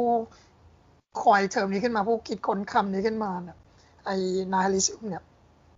เขาก็ศึกษาพวกนี้มาตลอดจริยธรรมอะไรพวกอย่างนี้มา เขาก็บอกว่าเนี่ยมนุษย์เนี่ยก่อนอะไรเลยเนี่ย มันจะมี nature state หรือว่าความที่เป็นธรรมชาติเป็นอยู่ในสเตทของธรรมชาติอยู่ ซึ่งตรงนั้นเนี่ยความ morality ตรงนั้น หรือหรือจริยธรรมตรงนั้นเนี่ย มันเกิดจากการที่มนุษย์เลือกทำดีหรือทำเลว ซึ่งความดีจะข่มความเลว จากหนังสือ Beyond Good and Evil ตามชื่อเขาเลย อืม ซึ่งก็คือความดีอย่างจริงๆจะแปลว่าดีตรงๆก็ไม่ได้อะแต่ว่าหมายถึงความดีที่ที่นิเช่เขาพูดถึงเนี่ยก็คือแบบว่าความแข็งแรง ความอ่า powerful แข็งแรง aristocratic เป็นเป็นเป็นความชนชั้นสูงอะไรเงี้ย high mind อะไรอย่างเงี้ยนึกออกไหมแบบแล้วมีความเป็นความคิดดี compassion เอ่ออะไรแบบนั้นมาซึ่งจะมาข่มความแย่ไว้ซึ่งเป็นอืมเอ่อก็คือความอ่อนเขาใช้แอเขาใช้คำว่าอะไรครับความแย่ evil อย่างนี้เหรอเอ่อจริง ๆ ก็เป็น bad นะโอไม่เคเชิง evil เพราะมันเขาใช้ evil เพราะว่าเดี๋ยวผมจะไป point ต่อไป มันเป็นอ่า bad ก่อนใน nature state อืมมันคือความ weak เนี่ย ความอ่อนแอนี้ ความ low mind นี้ ความอืมเมาก้าหรือว่าแบบ แบบความถอยเออโสมมความถอยอืมอืมไม่อยากแปลว่าถอย แต่ว่ามันออกมาแล้ว ซึ่ง อ่า อันเนี้ยคือมันเขาแล้วเขาบอกว่าในในในในธรรมชาติเนี่ย ความดีมันจะข่มความชั่วตลอด ซึ่งจุดนี้เขาเรียกว่า will to power อืม ทีนี้เขาบอกว่าในในในสังคมโมเดิร์นโมเดิร์นโซซ i ตี้สังคมโมเดิร์นเนี่ยมันไม่ได้ถูกมันไม่ได้ถูกปกครองด้วยด้วยความคิดนี้ มันถูกปกครองด้วยความคิดแบบ Judeo-Christian หรือความคิดของพระเจ้าเป็นใหญ่นึกออกไหมอืมคือพระเจ้าเนี่ยทำไมมันถึงเป็นอย่างนี้ เพราะว่าพระเจ้าเนี่ยให้ความหมายแบบ infinite เลยอะ infinity เลยอะ คือลองนึกว่าเราเกิดมาเรามีชนชั้น เรามีอะไรแบ่งกันเรียบร้อย เป็นชาวนาเป็นกษัตริย์เป็นอะไรก็ตามแต่แต่คุณมีความเชื่อรวมกันว่า เนี่ยคุณเกิดมาใช้ชีวิตสั้น ๆ อยู่บนโลกแค่เนี้ย คุณทนไปเถอะคุณเป็นชาวนาไปเถอะเดี๋ยวไอ้พวกนายทุนที่มันกอบโกยอะไรเราไปเนี่ยเดี๋ยวมันตกนรกเองเราจะไปใช้ใช้ eternity ในสวรรค์เลยอืมเรามีความหมาย เราเกิดมาเพื่อรับใช้พระเจ้าอะไรเงี้ยนึกออกใช่ไหมอืฮะมอืมนึกออออกกมาเป็นออกมาเป็นคำตอบให้ทุกอย่างที่มันเป็นใช่มันมันเป็นความตอบในชีวิตหมดเลยอืมให้คุณยอมรับกับสภาพที่มันเป็นอยู่ ใช่ เขาบออะกอย่างว่านี้แล้วนายแล้วซิลแล้วอย่างถ้าท่าละครับโอเค อันเนี้ย อันเนี้ยคือบอกว่ามันก็เป็นเหมือนเป็นเหมือนคำเขาเรียกอะไรนะคำที่ยึดเหนี่ยวทางใจฮะให้กับให้กับทุกคนใช่ไหมไม่ว่าคุณจะว่ามันจะพูเป็ดนอย่างนั้นก็ได้อะครับ แต่ละชนหมายชั้ถึนงเขาจริง ๆเขาก็พูดถึง morality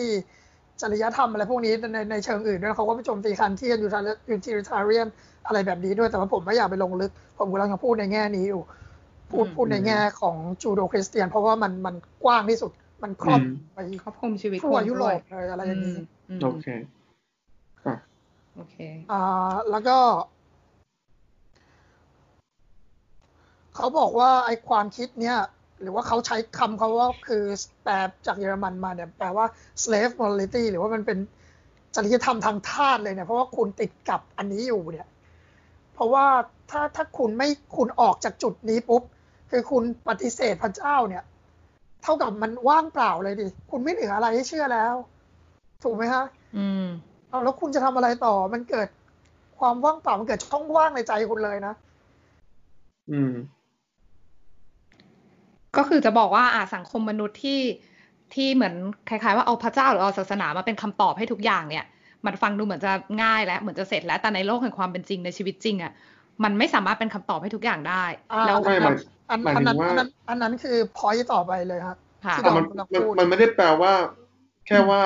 ถ้าคุณปฏิเสธความเชื่อในพระเจ้ามันแปลว่าคุณไม่สามารถหาความหมายได้ในชีวิตไม่ใช่หรออ้าวใช่ครับก็ใช่ไงนั่นแหละก็กรอบนั้นไงเขาเรียกว่า bad conscious อืมคือคือแบบผมว่าคำมันแปลไม่ได้นะครับ เนี่ย ก็ขอโทษนะอืมโอเคมมซึ่งโอเคพอที่ดอมพูดเมื่อกี้คือถูกเลย ก็คือพอสังคมเริ่มขยับเข้าไปสู่ความเจริญขึ้นแล้วเนี่ย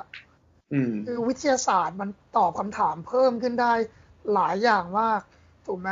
เดิมเราหันไปหาแต่พระเจ้า เราหันไปหาแต่พระเจ้าแต่หลังๆเนี่ย วิทยาศาสตร์มันตอบคำถามอันนี้ได้ วิทยาแล้วแล้ววิทยาศาสตร์เนี่ยสิ่งที่ดีที่สุด คือมันตอบคำถามแบบไม่ไบแอสเลยนะ มันไม่มี prejudice เลย มันไม่มีความลำเอียงเลยเลย เหมือนศาสนาที่แบบว่าต้องตอบเข้าข้างพระเจ้าอย่างเดียว พระเจ้ามีวิธีของเขานะอะไรเงี้ยคือคุณครอบครัวโดนฆ่ามาทั้งครอบครัวก็แบบพระเจ้ามีวิธีของเขานะ คุณต้องยอมรับไปเดี๋ยวขึ้นสวรรค์อะไรเงี้ยแบบอะก็ไรไปวะเจอใหม่อะไรอย่างงี้ถูกไหมเอออะไรอย่างเงี้ย แต่นี่คือวิทยาศาสตร์มันตอบได้ว่าแบบ เออนี่ forensic มาเลยนะ อ๋อไอ้นี่ฆ่ามึงอันนี้ฆ่าพ่อคุณอะไรอย่างเงี้ยแบบมันก็มีคำตอบของเขาอยู่ แล้วทีนี้พอมันเข้าสังคมที่มันเจริญขึ้นแล้วเนี่ย แต่มันก็ไม่ได้ตอบทั้งหมดนะ มันไม่ได้ตอบทั้งหมดอะมันตอบ how แต่มันไม่ได้ตอบ why ถูกไหมแต่คืออืมแต่คือก็มากพอที่จะมาทำให้เห็นว่าไอการไปยึดโยงกับพระเจ้ามันเริ่มไม่ค่อย make sense แล้ว ประมาณใช่นี้ค่ะซึ่งเนี่ยมันมันมันเลยบอกว่าไอไอ ไอ slave morality เนี่ยไอศิลยไอจริยธรรมศิลธรรมทางทาสที่ที่มันเป็นกันอยู่เนี่ยไม่ใช่เฉพาะจูโดคริสเตียนนะ ไม่ว่าจะคุณจะติดกับของอะไรมาก็ตามเนี่ยอืมมันมันมันทำให้มันหายไปอะ คือศิลธรรมพวกนี้มันค่อย ๆ โดนกล่อนหายไปเรื่อินฟลูอเอยนซ์มันหายไปเพราะวิทยาศาสตร์มันเริ่มอธิบายๆขึ้นใช่ได้ถูกไหมใช่ใช่ถูกต้องเลย เพราะงั้นคุณจะทำยังไงนิเช่เขาบอกคุณมีสองช้อยส์คุณมีสองตัวเลือก ก็คือคุณคุณจะเลือกยึดติดอยู่กับ กรอบเดิมๆเนี่ยไอ้ bad conscious เนี่ยไอ้ไอ้ไอความเชื่อในในศาสนาความเชื่อในสิ่งที่คุณคิดว่ามันดีของคุณเนี่ย แต่แต่แต่ในโลกความเป็นจริง คุณก็จะเจอแบบว่าคุณโอ้โหไปโบสถ์ทุกวันอาทิตย์อะไรเงี้ยแต่พอถึงเวลาคุณออกมาอยู่ในโลกความเป็นจริงแล้วคุณคุณทำตัวให้มันสอดคล้องกับศีลธรรมนั้นไม่ได้จริยธรรมนั้นไม่ได้อะ คุณเข้าวัดทุกวัน คุณไปตักบาตรทุกวัน แล้วถึงเวลาคุณกลับไปทำงานที่ออฟฟิศคุณโกกเอ่คุณจิกโขกลูกน้องเป็นบ้าเป็นหลัง คุณเอาเปรียบลูกจ้างต่าง ๆ นานา แล้วสุดท้ายคุณเอาเงินไปบริจาคแล้วมันขัดแย้งกันเองกับศีลธรรมที่คุณเชื่อหรือเปล่าล่ะ มันก็ขัดแย้งใช่ไหมล่ะวันนี้เช่ก็เลยบอกว่าเนี่ย มันก็เป็นเหมือนเหมือนเหมือนตัวเลือกแรก ซึ่งมันนำมาสู่ตัวเลือกที่สองอยู่ดี คือการ ปฏิเสธความเชื่อนี้ไปเลยน้ำหนึ่งทำไมตัวแรกตัวตัวเลือกแรกจะนำอ๋ออัน ตัวเลือกแรกมันขัดแย้งในตัวมันเองกับอืมโลกสมัยใหม่ โอเค เพราะงั้นก็คือมันนำมาสู่ตัวเลือกที่สองเลย อยู่ดี ก็คือการทิ้งความเชื่อทั้งหมดไป ทิ้งแล้วยังไงอะคะก็กลายเป็นว่าเราก็เกิดวอยขึ้นมาในตัวเลยใช่ไหมเราเกิดช่องว่างเลยไง กลับไปแบบที่เราพูดกันก่อนหน้านี้เลย ที่บอกว่าอืมเราเราเนี่ยโอ้โหมันอยู่ใน stage ที่ว่า มันก็ถ้าไม่ก็มีถ้าพระเจ้าสร้างโลกอะไรแล้วเราไม่เชื่อในเรื่องพระเจ้า แล้วเราจะอยู่ยังไงในโลกเออแล้วความหมายในในชีวิตมันหายไปหมดเลย ถูกไหมโอเคโอเคแต่สำหรับนิเช่เนี่ย มันไม่ใช่จุดจบนะอันนี้คือแค่ขั้นกลางเขาเขามีทางออกให้ ในหนังสือเล่มถัดมาเขา ก็คือ genealogy of moral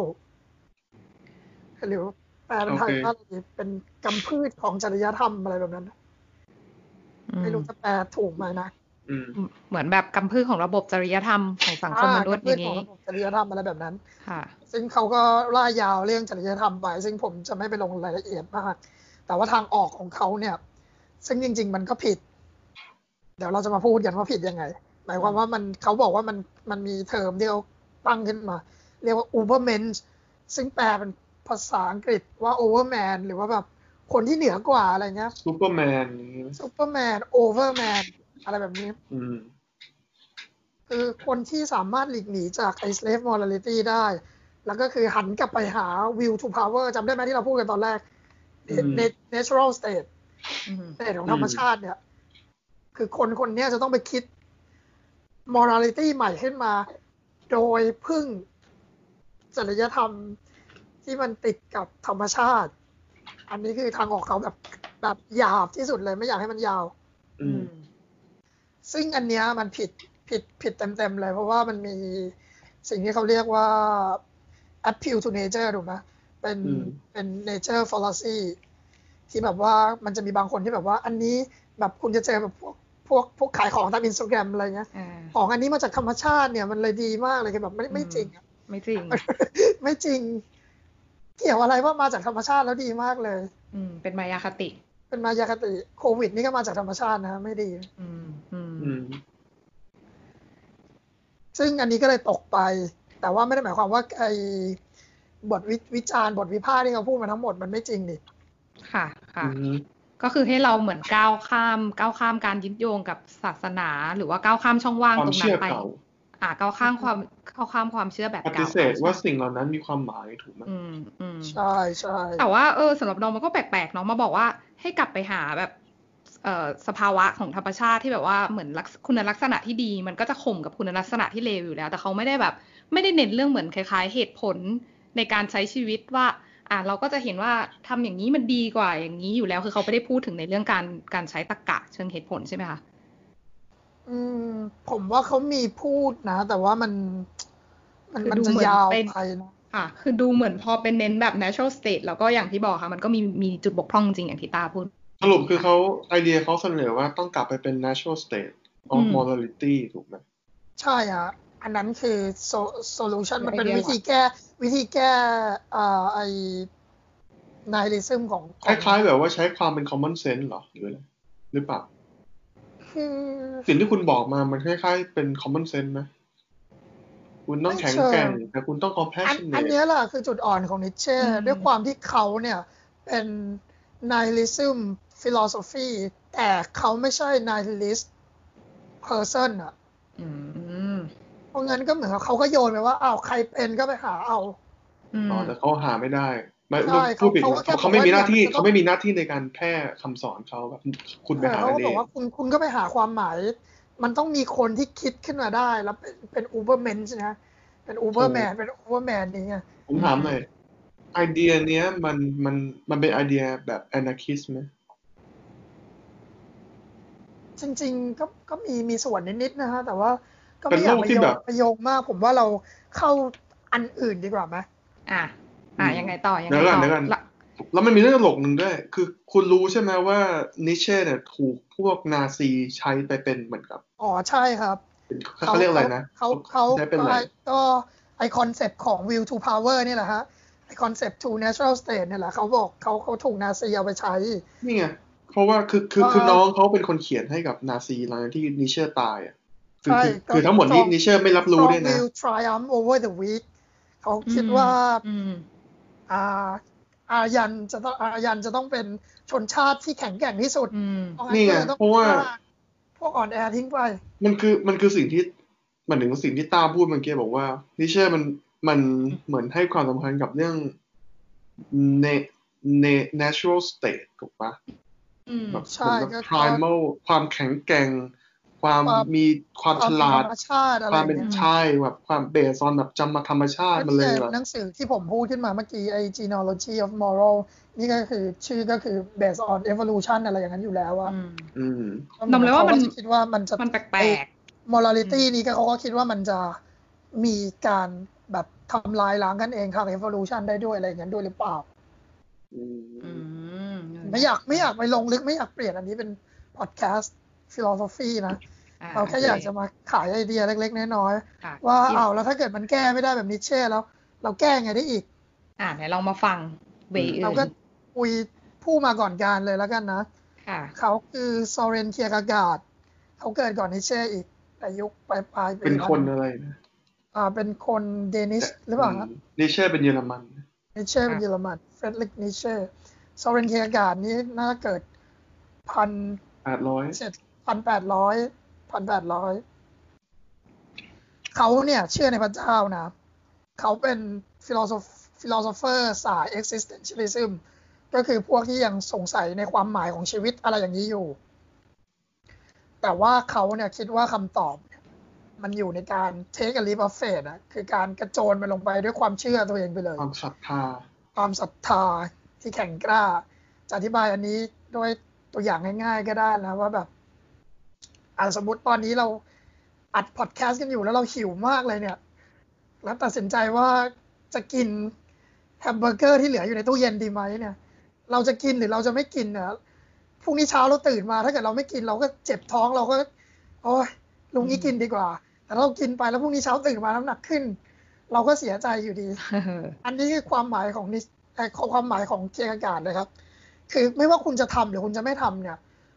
คุณก็เสียใจอยู่ดี คุณจะมารอเก็บข้อมูลทุกอย่างไม่ได้หรอกคุณต้องกระโจนมันลงไปเลยอืม head-on พุ่งไปเชื่อไปเลย แล้วทีนี้เขาเชื่อในอะไรล่ะ Kierkegaard เขาเชื่อในพระเจ้าไง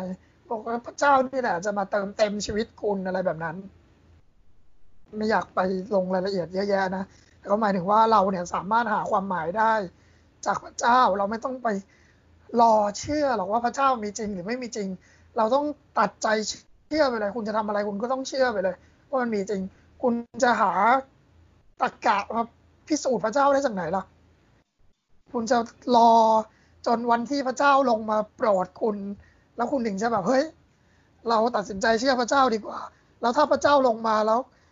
เขาไม่ไม่รับคุณเข้าสวรรค์นะจะเป็นยังไงล่ะ อะไรทำนองนั้นอืมโห อันนี้คือจริง ๆ เห็นคล้าย ๆ กันระหว่างเคียร์กาดกับนิเช่ก็คือเขาไม่ได้เน้นเรื่องหลัก เหตุผลในการใช้ชีวิตอะไรเลย ไม่ได้เน้นเรื่องตรรกะกันทั้งคู่เลยนี่ค่ะ เออ แปลกดี อะอะต่อค่ะ แต่หมายถึงเขาก็เขาก็ให้ให้ความหมายในการมีชีวิตอยู่ไงถูกไหมคุณแบบคุณก็อย่าไปคิดมากสิคุณก็เชื่อพระเจ้าไปดิอืมแต่นิเช่แต่นิเช่เชื่อพระเจ้าปะเอ็นนิเช่เป็นคริสเตียนฮะ อืม อืม โอเค โอเค แล้วก็ทีนี้ผมเลยคิดว่าเราเสนอ existentialism อีกสายหนึ่งดีกว่า ค่ะอ่าจากฌองพอลซาร์ตหรือว่าค่ะจอห์นพอลซาร์เทรนะครับแล้วแต่ว่าคุณเป็น European หรือคุณเป็นเมกาคุณเป็นโอเค British เพราะจริงๆเขาเป็นชาวฝรั่งเศส เขาเป็นชาวฝรั่งเศสอือฮึก็ฌองพอลซาร์ตซาร์ตเนี่ย เขาก็เป็น existentialism เขาก็เชื่อเหมือนกัน เขาเขาเชื่อเหมือนกันว่าเราเนี่ยสามารถ ตามหาความหมายในชีวิตได้ แต่ไม่จากไม่ไม่แน่นอนว่าไม่ใช่จากพระเจ้า คือเขาไม่ได้เชื่อในพระเจ้า ใช่เขาทีนี้พอเราถ้าจะยกตัวอย่างแต่ต้องบอกก่อนว่าเขาเกิดหลังจากสองคนนี้นานพอสมควรถูกไหมโอเคใช่ครับใช่อันนี้คือคือพันพันเก้าศตวรรษที่ยี่สิบแล้วใช่เขาเป็นคนเขียนงานในศตวรรษที่ยี่สิบแล้ว ก็คือก่อนสงครามโลกครั้งที่สองคือเขาไม่ได้เชื่อในพระเจ้า เขาบอกว่าคุณจะมาตัดสินใจในพระเจ้าได้ไงฮะสมมติว่า สมมติว่าดอมเนี่ยกำลังจะไปทำโปรเจกต์อะไรสักอย่างหนึ่งในในเพื่อเปลี่ยนสังคมเลยอะไรเงี้ยแล้วแบบมีมีพ่อป่วยโทษทีนะครับไม่เป็นไรพ่อป่วยอยู่อะไรอย่างเงี้ย แล้วแล้วดอมจะไปสวดมนต์ไหว้พระขอพรจากพระเจ้าทุกวันให้ตัดสินใจให้หน่อยสิ เราจะเลือกดูแลพ่อหรือเราจะเลือกไปเปลี่ยนแปลงสังคมดี มันไม่ได้ช่วยอะไรเลยตะโกนหาพระเจ้าไปเถอะ พระเจ้าก็ไม่ตอบคุณหรอก คุณหาความหมายในพระเจ้าไม่ได้ คุณนั่นแหละต้องหาความหมายในตัวของคุณเอง ถ้าคุณจะเลือกอะไรแล้วเนี่ยคุณต้องไปให้สุดอ่าอันนี้ดู make sense แต่ทุกอย่างแต่ทุกอย่างก็มีความหมายเท่ากัน ถ้าคุณเลือกมัน ในเซนส์ของคุณของคุณเอง ไม่ว่าใครจะคิดยังไงกับคุณ ต่อให้คุณเลือกทิ้งพ่อคุณแล้วไปทำโปรเจกต์เด็กหลายคนก็จะมีชีวิตที่ดีกว่าเด็กหลายคนมีชีวิตที่ดีกว่าหรืออะไรที่ดีกว่า แล้วถ้าเกิดคุณเจอเพื่อนบ้านมาด่าคุณว่าแบบอากตันยูอะไรก็แบบเรื่องของมึงสิคุณมีคุณทำความหมายของคุณเองไม่ใช่คนเลือกเอง แต่ถ้าคุณเลือกที่จะช่วยพ่อคุณก็คือคุณช่วยโลกทั้งใบของของคุณถูกไหมคุณช่วยโลกทั้งใบของพ่อคุณ มันก็อยู่ที่คุณว่าจะเลือกอันไหนก็อยู่ที่มุมมองคุณไงว่าคุณเลือกอะไรนั่นหรอแต่คุณต้องเลือกมันด้วยความเขาเรียกอะไรออเทนติกคุณต้องซื่อสัตย์กับตัวเองในการเลือกมัน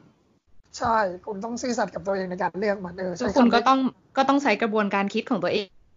เองแล้วก็ใช้เหตุผลของตัวเองในการเลือก คืออันนี้มันเลยเริ่มดูมีเรื่องเหตุผลในการเลือกมากขึ้นที่ไม่ใช่แค่แบบพระเจ้าอะไรอย่างนี้ ใช่แต่ผมคิดว่ามันเป็นความรู้สึกด้วยปะก็ใช่แต่ว่าคุณจะใครจะรู้สึกก็เป็นเหตุผลได้แต่ใครจะไปรู้นะตัวคุณเองอืมอืมโอเคดูมีความเป็นมนุษย์นิยมมากขึ้นค่ะ อืม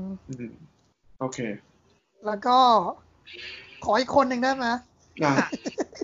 คือเข้า full nerd mode แล้วอะค่ะ ก็สุดท้ายแล้วนี่ก็คือจริง ๆ ไม่สุดท้ายหรอกนะ แต่ว่าคร่าวๆสายหลักจริง ๆ ก็คือโผล่ขึ้นมาอีกคนหนึ่งเกิดช่วงแค่ช่วงเดียวกันประเทศเดียวกันกับฌองพอลซาร์ตเขาคืออัลแบร์กามูถูกไหมอัลแบร์กามูอัลเบิร์ตอัลเบิร์ตคามูเขา ตอนแรกที่เขาเขียนงานเนี่ยเขาถูกจับไปรวมกับนักปรัชญาสาย existentialism เพราะว่าเขาให้บอกว่าเราสามารถไม่ใช่มันสมเหตุสมผลที่มนุษย์จะตามหาความหมายในชีวิต แต่งานเขียนของเขาเนี่ยคือแล้วก็ตลอดเวลาที่เขามีชีวิตอยู่สั้นๆของเขาเนี่ยเขาบอกตลอดว่าเขาไม่เขาไม่ใช่ existentialism ไม่ใช่ existentialist philosopher เขาเป็น absurdism เพราะว่าทั้งที่หลาย ๆ อย่างเขาเหมือนกันนะ อย่างเขาเนี่ยก็ไม่เชื่อว่ามันมีความหมายในจักรวาลนี้ แล้วก็เชื่อว่ามันมีมันมีความสมเหตุสมผลที่มนุษย์จะตามหาความหมายของชีวิตด้วยตัวเองความหมายของอะไร ไม่ว่าจะด้วยตัวเองหรือจะด้วยอะไรก็ตามนี่แหละแต่ว่ามนุษย์มันโหยหาความสุขมันโหยหาความหมายอยู่แล้วไง แต่ด้วยความที่มันไม่มีความหมายในจักรวาลเลยเนี่ย เขาได้บอกว่ามันขัดแย้งกันเอง มนุษย์ไม่สามารถตามหาความหมายได้ครับในถ้าตาม logic ใช่ตามตรรกะแล้วเนี่ยมันไม่ควรเป็นไปได้ เพราะว่าต่อให้คุณหาความหมายได้ ทุกอย่างมันก็ถูกทำให้หายไปด้วยความตาย เริ่ม dark เลย อืม สมมติผมสะสมการ์ตูนกันตัวการ์ตูนกันกันดั้มแบทแมนอะไรในห้องผม ถ้าผมสะสมไปอยู่สะสมไปโหนี่ให้ความหมายผมมากเลยผมออกไปทำงานเก็บเงินสะสมพวกนี้มา แล้วอยู่ๆผมตายอะไรเงี้ยความหมายในชีวิตผมก็หมดแล้ว มันก็ไม่มีค่าสำหรับคนอื่นแล้วก็ได้ แต่ว่าเหมือนชีวิตมนุษย์มันก็สามารถทิ้งเลกาซีหรือว่าทิ้งแบบมรดกบางอย่างให้กับโลกใบนี้ได้อย่างเช่นแบบแต่ถ้าทุกคนไม่มีใครชอบผลงานคุณเลย มันก็มันไม่จำเป็นต้องมันไม่จำเป็นต้องเป็นผลงานอย่างเดียว อาจจะแบบคุณอาจจะมีลูก หรือว่าอ่าให้แนวคิดอะไรบางอย่างไว้กับโลกใบนี้ หรืออ่าอย่างผลงาน หรือแม้กระทั่งธุรกิจอะไรก็ตามแต่พูดถึงเรื่องนี้ก็ยากนะฮะมันก็จะมีบางคนที่บอกว่าให้ความหมายกับลูกใช่ไหมใช้ความหมายในชีวิตตัวเองด้วยการมีลูก แล้วสมมติถ้าลูกคุณให้ตายเหอะโชคร้ายเหลือเกิน เกิดมาแล้วตายอะไรเงี้ย หรือว่า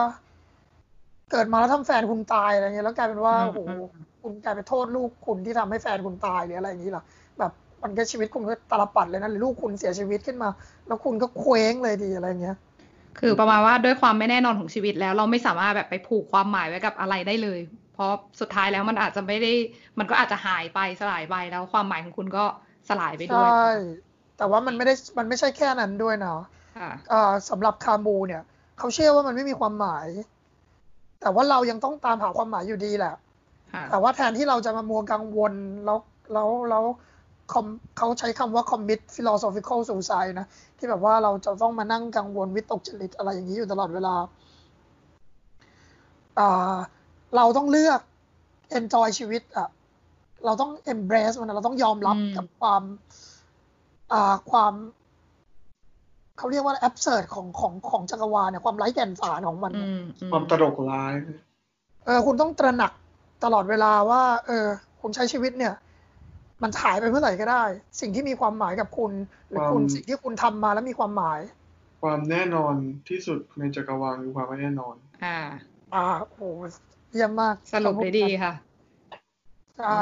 สรุปคือคุณคุณต้องสร้างความหมายแต่คุณต้องเรียนรู้ว่ามันไม่มีความหมายก็ได้ ใช่คือถ้าคุณเรียนรู้ที่จะยอมรับตรงนั้นได้แล้วเนี่ย คุณจะเอนจอยในทุกอย่างในชีวิตนี้เลย อืมเดินไปกินก๋วยเตี๋ยวก็เป็นแบบสิ่งที่มีความหมายในชีวิตได้ อ้าวแน่นอนสิอืม ถ้าคุณกินแล้วมันคุณมีความสุขกับมัน เออหรือคุณเปิดร้านก๋วยเตี๋ยวแล้วแบบคุณทำก๋วยเตี๋ยวแล้วเห็นคนยิ้มอะไรเงี้ยคุณแบบความหมายชีวิตคุณอะไรเงี้ยแต่ว่าถ้าเกิดพรุ่งนี้เทศกิจมายึดที่คุณคุณก็ทำแล้วก็มูฟออนไปทำอย่างอื่น โอเค โอเค ค่ะ อ่า นั่นก็คร่าวๆสำหรับสี่สายในนี้ อืมแล้วเอามันมามองดีกว่าไหมดีค่ะ ก็เลยคิดว่าเนี่ยมันเป็นธีมหลักของเรื่อง Rick and Morty เลยนะ ตั้งแต่ episode แรก ๆ เลยอย่างที่บอกว่ามี Seek and Destroy อย่างเงี้ย ที่เขาที่ concept มันคือ Rick มีกล่องกล่องหนึ่งที่สามารถกดตัวมีซีกออกมา ตัวรูปร่างคล้ายคนออกมาทำอะไรก็ได้ ตามคำสั่งแล้วก็จะหายไป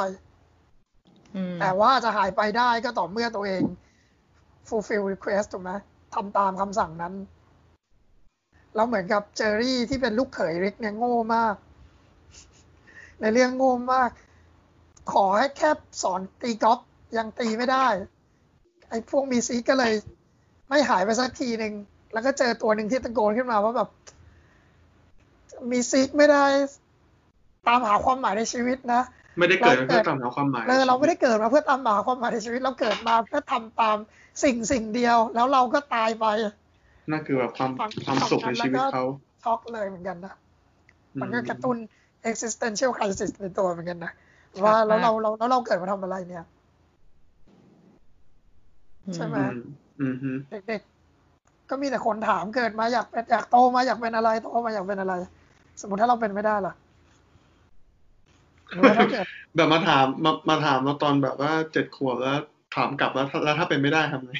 เออแล้วชีวิตชีวิตมีแค่อาชีพอย่างเดียวหรอ อืม อืม หรือว่าตอนที่ชอบมากที่สุดเหมือนกันก็คือ microverse battery เนี่ย ที่ริกเข้าไปซ่อมแบตเตอรี่รถยนต์ตัวเอง ยานอวกาศตัวเอง อืม แล้วสุดท้ายแบตเตอรี่นั้นเนี่ย พอเข้าไปแล้วเนี่ย กลายเป็นจักรวาลอีกจักรวาลหนึ่งซึ่งริกสร้างมาเพื่อขโมยพลังงานนั้นมา แล้วภายในจักรวาลนั้นมันก็มีคนสร้างกล่องแบบเดียวกันแบตเตอรี่ขึ้นมาอีกอันหนึ่งเพื่อขโมยพลังงานเหมือนลิกแล้วก็สร้างกันไปเรื่อยๆอย่างเงี้ยแหละเพื่อขโมยพลังงานเพื่อขโมยพลังงานแล้วลิกก็เลยต้องเข้าไปซ่อม แล้วทีนี้เราก็เจอแบบ shatter reality เลยใช่ไหมถ้าเกิดเป็นในรายการก็ต้องแบบเป็นในในนั้นคือแบบแก้วแตกเพลงแบบคนพบว่าตัวเองเป็นแบตเตอรี่อะแล้วถ้าเกิดวันหนึ่งอยู่พระเจ้ามันลงมาหามนุษย์จริง ๆ เนี่ย หรือว่าเอเลี่ยนอะไรก็ได้แล้วแต่ที่แบบสร้างเราไว้แล้วแบบว่า อ๋อคุณแม่งเป็นแบบโปรเจกต์วิทยาศาสตร์ของเด็กป .4 อะไรกันนะ แล้วแล้วพวกเราทำไงดี อืมก็น่าสนใจ The whole ค่ะ humanity เป็นแค่แบบโปรเจกต์หนึ่ง เราอาจจะเป็นแบตเตอรี่ของคนอื่นอยู่ก็ได้อะไรอย่างเงี้ยอืม ค่ะ ก็เป็นอีกตอนที่แนวคิดเรื่องความหมายของชีวิตนี่ชัดมากเลยใน Rick and Morty อืมค่ะชอบมากเลยเรื่องพวกนี้ขอโทษที่ go full nerd ไปสิบนาทีได้ไหมนะแล้วทีนี้ผมมองใส่ว่าเรามองว่าริกเป็นคนแบบไหน เป็น nihilist หรือว่าเป็น existentialist หรือเป็น absurdist เราว่ามันปนๆกันนะ อืม เพราะว่า คือจริง ๆ เนี่ย ถ้าเกิดมันปนๆกันเนี่ย เราก็จะเดาว่าเขาเป็น absurdism เขาเป็น absurdist เพราะว่าตอนแรก ๆ เราจะเจอเขาตะลุยไปนู่นไปนี่ไปนั่น แล้วก็สุดท้ายเขาให้ความหมายชีวิตเขากับครอบครัวถูกไหมเขายอมในปลาย season สองเนี่ย เราเริ่มเห็นเขาหันมาให้ความให้ความรักกับมอร์ตี้ ความรักกับครอบครัวเขายอมเสียสละตัวเอง อืม เพื่อให้ครอบครัวเขาใช้ชีวิตปกติได้ หรือว่าเราเจอเขา แบบสติแตกเมื่อตอนที่เพื่อนรักเขาถูกยิงในงานแต่งอะไรอย่างนี้อืม แล้วสุดท้ายเนี่ยก็ยูเทิร์นหักล้อกลับเลยในซีซั่นสามตอนหนึ่งอ่าฮะที่ทั้งหมดที่เขาทำมาเนี่ย พอเขาวางแผนไว้เป็นดิบดีเรียบร้อยแล้วว่าถ้าเขาถูกจับ โดย Galactic Government เนี่ย เขาจะต้องถูกทรมานด้วยเครื่องย้อนความทรงจำที่พวกนี้มันจะมากุยความทรงจำริกอืม แล้วริกจะได้ริมรสซอสเสฉวนของแม c นักเก็ตอ๋อแมคโดนัลที่มันเลิกขายไปแล้ว ที่มันเลิกขายไปแล้วในความทรงจำเขาอีกที อันนั้นคือสิ่งที่ทำให้เขามีชีวิตอยู่ ซึ่งก็คือหักยูเทิร์นอะไรเหมือนกันนะคนเขียนเนี่ยอืมใจร้ายมากเลย เข้าใจค่ะเราจะเห็นแบบตอนแรกพอเริ่มดูอย่างซีซั่นหนึ่งริกจะดูเป็นพวกแบบ ไม่แคร์ไม่สนอะไรทั้งนั้นในชีวิตคือดูเป็นอ่านายลิสใช่ แต่จะว่าระพอเบิดโลกทิ้งอะไรอย่างเงี้ยต้องเอแบบอเริ่มเรื่องได้ไม่ถึงสองนาทีนะแต่พอดูไปสักพักเราก็จะเห็นว่าเออเขาก็แบบเหมือนมีความยึดโยงบางอย่างกับครอบครัว ความสัมพันธ์ครอบครัว ความสัมพันธ์เพื่อนอย่างที่ตาเล่าเมื่อกี้ แต่ว่าสุดท้ายเออก็มาหักมุมจริง ๆ เพราะว่ากลายเป็นว่าความหมายของชีวิตเขากลายเป็นแค่เรื่องซอสเสฉวนอืมค่ะแต่สำหรับดอมเนี่ยแบบตัวละครบริกเนี่ยด้วยความที่เขาแบบได้ไปมาแล้วทุกที่ในจักรวาลแล้วเขาเป็นอัจฉริยะขนาดนั้นอะ มันเหมือนเขาได้เห็นความ โสมมหรือความสกปรกของจักรวาลเนี้ยมากกว่ามนุษย์ทั่วไป แล้วตัวเขาเองก็ด้วยความที่เขามีความสามารถทำอะไรได้หลายอย่างไปสุดได้หลายอย่างมันเลยทำให้เขาอาจจะแบบมีความผิดพลาดในชีวิตเยอะ มันก็ไม่แปลกที่เขาจะเป็นตัวละครที่มีปมแบบ ถือว่าเป็นตัวละครที่ดาร์กมากๆตัวหนึ่งอะค่ะ แต่ว่าสุดท้ายตับใดที่เขายังไม่แบบยังไม่ฆ่าตัวตายไปแล้วเขายังโลดแล่นให้เราดูอยู่แบบว่าเออเราคือหมายถึงว่าสุดท้ายแล้วมันก็จะยังมี แต่ละซีซั่นต่อไป แล้วก็จะได้เห็นเขาไปผจญภัยต่างๆ แล้วก็จัดการกับที่ทางของตัวเอง กับความสัมพันธ์ครอบครัว กับตัวละครรอบข้าง กับการมีอยู่ของตัวเองต่อไปนะว่าก็ดีค่ะ สนุกดีคือผมว่าริกมันรู้ว่าจักรวาลไม่ได้ให้ความสำคัญกับมันอืมใช่ไหมแล้วสุดรู้ท้ายว่ามันก็มันไม่ได้สำคัญจักรวาลเนี่ย มันเลยเศร้ามันเลยแต่สุดท้ายแล้วเขาก็ไม่ได้มีความสุขใช่ เพราะว่าเขาก็ติดเหล้าอย่างที่เราเห็น แต่ว่าสุดท้ายแล้วเขาก็ยังอยู่ก็ยังโลดแล่นอยู่ต่อไป มันก็ยังต้องใช้ชีวิตไป มันก็เหมือนชีวิตมนุษย์อะค่ะแต่โลกตอนจะสกปรกแค่ไหนคุณก็ยังต้องใช้ชีวิตต่อไป แต่ตอนจบเขาไม่ได้รับ ความเคารพนับถือจากครอบครัวเขาเลยนะอะก็ใช่เขาเขาก็ทำเรื่องนะผิดพลาดหลาย ๆ อย่างอืมมันก็มันก็ต้องเป็นผลลัพธ์ของมันแบบอยู่แล้ว Birdเอ้ย Phoenixperson ก็เกลียดเขาเพื่อนรักที่เขาช่วยมาก็แบบจะฆ่าเขาอยู่ดีอืม ก็โอเคอืม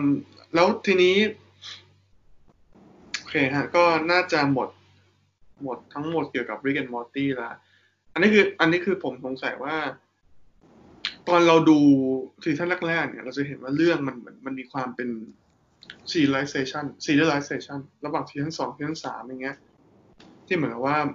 มันเริ่มแบบเอ่อเดี๋ยว Rick ต้องไปทำอย่างนี้ แล้วตอนหน้า Rick จะกลับมาทำอะไรอย่างนี้ มันมันเรื่องเรื่องเรื่องมันเริ่มเป็นแบบ เป็นพล็อตยาวซีซั่นหนึ่งใช่ไหมไม่ใช่เนอะใช่ใช่แต่แบบสองกับสามอะมันเป็นมันมันประกอบกับตอนที่ Rick มันไม่จริงๆก็ไม่ซีซั่นหนึ่งก็เริ่มแล้วคืขออโทษครับ คือริกมันเป็น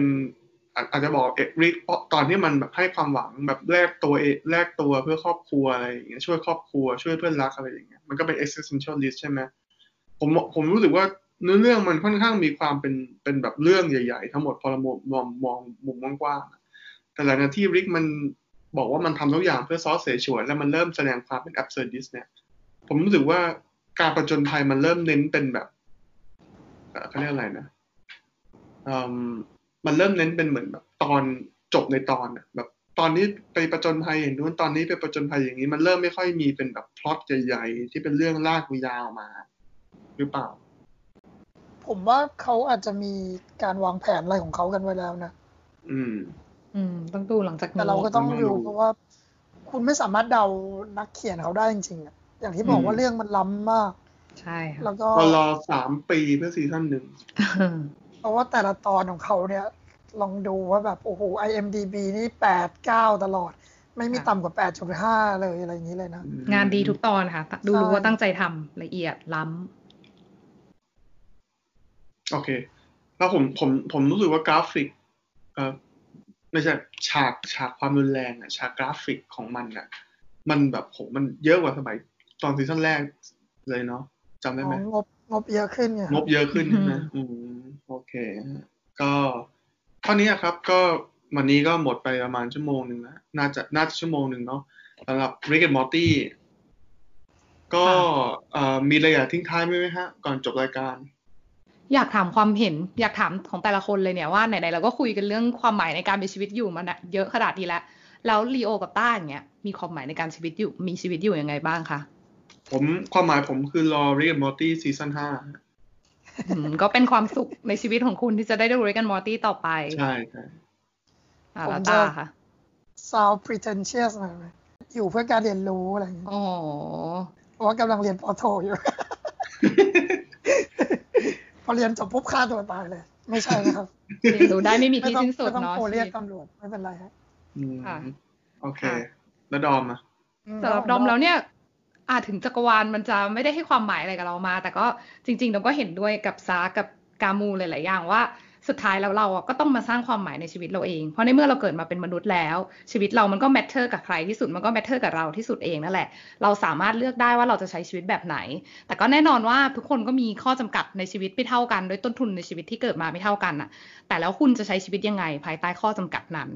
แล้วก็อืมสุดท้ายแล้วคุณก็ต้องทำมันให้ดีที่สุดอะก็คือเพื่อตัวคุณเองนั่นแหละ แล้วน้องก็เห็นด้วยกับตาค่ะว่าชีวิตมนุษย์เนี่ยไหนๆเราก็มีศักยภาพในการเรียนรู้แล้ว ตัวน้องเองก็อยากจะเรียนรู้ให้ได้มากที่สุดค่ะ เพราะว่าโลกนี้แล้วก็สังคมมนุษย์ก็มีอะไรให้เรียนรู้มากมายค่ะ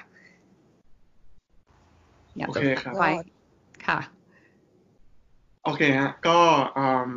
งั้นขอจบรายการเพียงเท่านี้นะครับ แล้วก็เดี๋ยวตอนหน้ามาพบกันใหม่ เดี๋ยวอุบไว้ก่อนว่าจะพูดถึงเรื่องอะไร เพราะว่ายังไม่รู้ ค่ะก็โอเคขอบคุณค่ะขอบคุณมากนะครับฝากไปติดตามเพื่อนมอร์ตี้เพราะว่างานเขาดีจริงๆค่ะอ๋อใช่ขายขายขายของด้วยเพราะว่าเขาเป็นคนแปลเองนะฮะค่ะ แต่ว่าผลงานดีๆเนาะอยากจะแนะนำสำหรับใครที่ไม่ได้ดูค่ะ ได้ครับสำหรับวันนี้ขอบคุณมากนะครับ สวัสดีครับ สวัสดีค่ะ